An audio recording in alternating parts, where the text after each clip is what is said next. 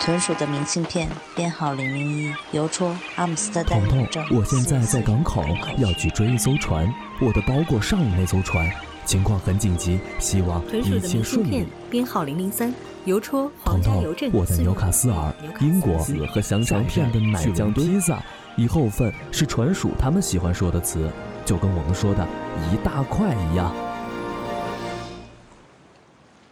大家好。欢迎收听混童话电台长篇连载《豚鼠斑斑的信》，我是你们的童话主播合唱。对于老鼠、豚鼠、船鼠各种鼠来说，最怕的是什么呢？嗯，没错，就是猫。在上一集里，为了躲避大蓝猫的追捕，豚鼠斑斑和船鼠向鼹鼠先生寻求帮助。鼹鼠先生建议他们：“你们也可以现在就走。”趁着夜色，他们能平安逃脱吗？我们赶紧一起来收听《豚鼠斑斑的信》，注：不被猫追。作者：海牧师。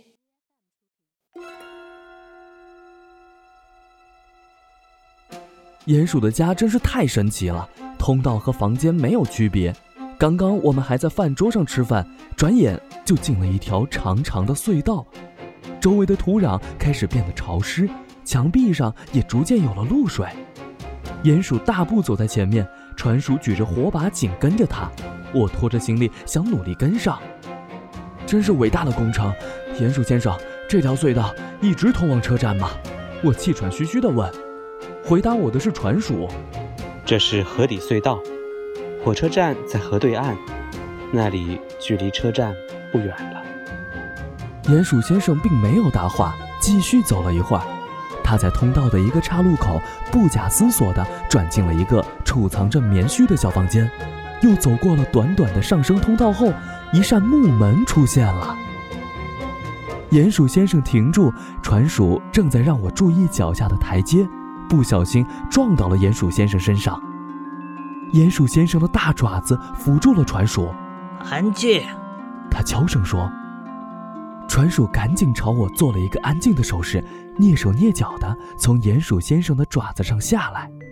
鼹鼠先生把木门打开了一溜缝，鼻尖在门缝前嗅着。船鼠挤过去，从门缝里朝外张望。鼹鼠先生说：“有猫。”船鼠说：“是他。”门迅速关了起来。关门的一瞬间，我看到了外面，那是车站前面的小路。夜晚的车站没有人。路灯下，那只黑猫朝这边瞥了一眼，鼹鼠退了回来。我和船鼠跟着退到之前那个藏棉絮的房间。船鼠熄了火把，不一会儿，远处的木门传来了挠门的声音。咔嚓一声，木门被挠破了。我吓得牙齿和声音都在发抖，紧紧地抓住船鼠，却发现它抖得更厉害。怎么办？我们跑跑跑跑吧！船鼠假装镇定地问：“不用，通道太小，他进不来。”鼹鼠说着，猫开始挠着外面的通道，一股尘土弥漫开来。要要要不，明明天我们再走？我问。外面只有那只猫，没有陌生人的味道。鼹鼠说：“其他人应该在休息。这只猫可能是特意到车站来巡逻的。如果等到天亮，他们人更多，你们更难走。”鼹鼠一边说着，一边把墙边的棉絮搬开，堆到了通道里。船鼠赶忙帮着搬运。要堵住它吗？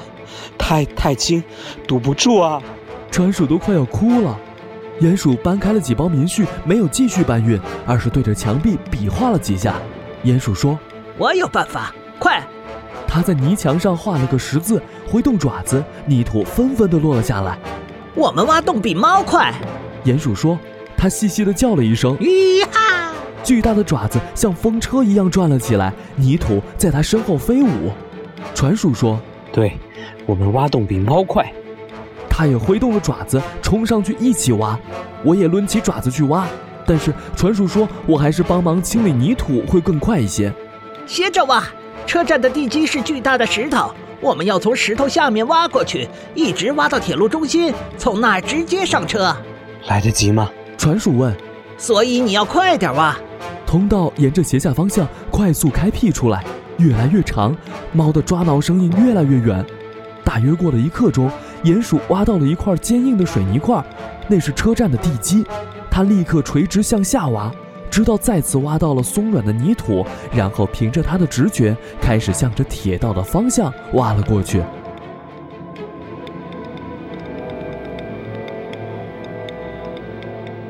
一个小时以后，我们的挖掘速度慢了下来，但已经挖出了一条长长的隧道。鼹鼠先生已经开始向上挖了。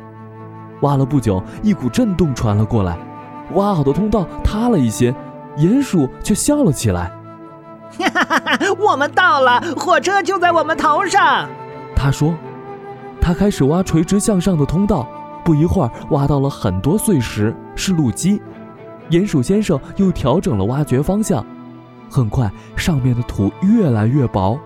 随着一阵巨大的震动，通道里落下了很多土，把我们都埋住了。我们的通道也露出了洞口。我没敢动，船鼠小心地伸出头去看看，旁边果然停着一辆巨大的火车，刚刚到站，正在呼哧呼哧地喷着蒸汽。没有发现黑猫。鼹鼠先生也用力地嗅着，也没有闻到黑猫的气味。他大概还守在外面的洞口。是这列车吗？船鼠问。鼹鼠点点头。船鼠跳了出来。我赶紧抖擞身上的土，从塌方土里挖出了自己的行李箱，沿着温热的铁轨和烫手的车轮爬着，从车厢底的木板缝里爬了进去。这列车厢里有几头睡着的山羊。一只羊抬头看了我们一眼，又闭上眼睛睡了。船鼠松了口气，对车下的鼹鼠挥了挥手：“再见。”鼹鼠说：“再见。”通道塌了，你要再挖回去吗？不用，对面还有条路。他指了指铁道对面的一个垃圾桶。谢谢。这时候，火车拉响了汽笛，开始喷着白烟，缓缓启动。远处，黑猫翻过车站的屋顶，飞跑进来，看到了船鼠和我，还有鼹鼠，它冲了过来。鼹鼠转身跑过铁路，消失在了垃圾桶后面。我急着要躲起来，但是船鼠却仍然站在车厢的破洞前面，看着追火车的黑猫。火车越来越快，但黑猫也很快。火车很长，后面还有很多节车厢，我觉得黑猫能跳上最后一节车厢。但是船鼠仍然站在洞口看着。奇怪的事情发生了，当黑猫跑到铁路旁边，它并没有跳上来，它就这样和船鼠对视着，看着我们走远了。船鼠说：“它主人没来，它离不开主人，所以它不敢跳上来。”我恍然大悟，船鼠果然是一只见过大世面的老鼠，这些事情它都知道。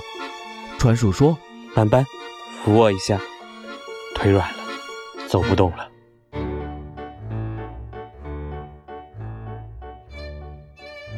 这就是今天下午我们所遇到的所有事情。现在船鼠正在山羊的背上睡觉，它还在浑身发抖，一直说着梦话，但是听起来是在向鼹鼠先生道歉。真幸运，我们遇到了那么厉害的鼹鼠先生。真幸运，他和船鼠是朋友。虽然我不知道为什么他会是船鼠的朋友。我还没给他道谢，过几天我想给他寄一张明信片答谢。希望下一次我能在一个干净的旅店里喝着下午茶给你写信。祝不被猫追，斑斑写于车厢的山羊背上。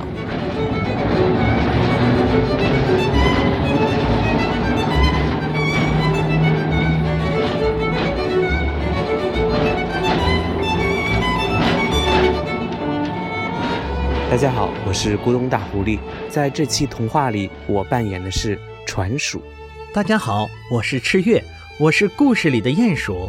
大家好，我是况且况且，在故事里的角色是豚鼠。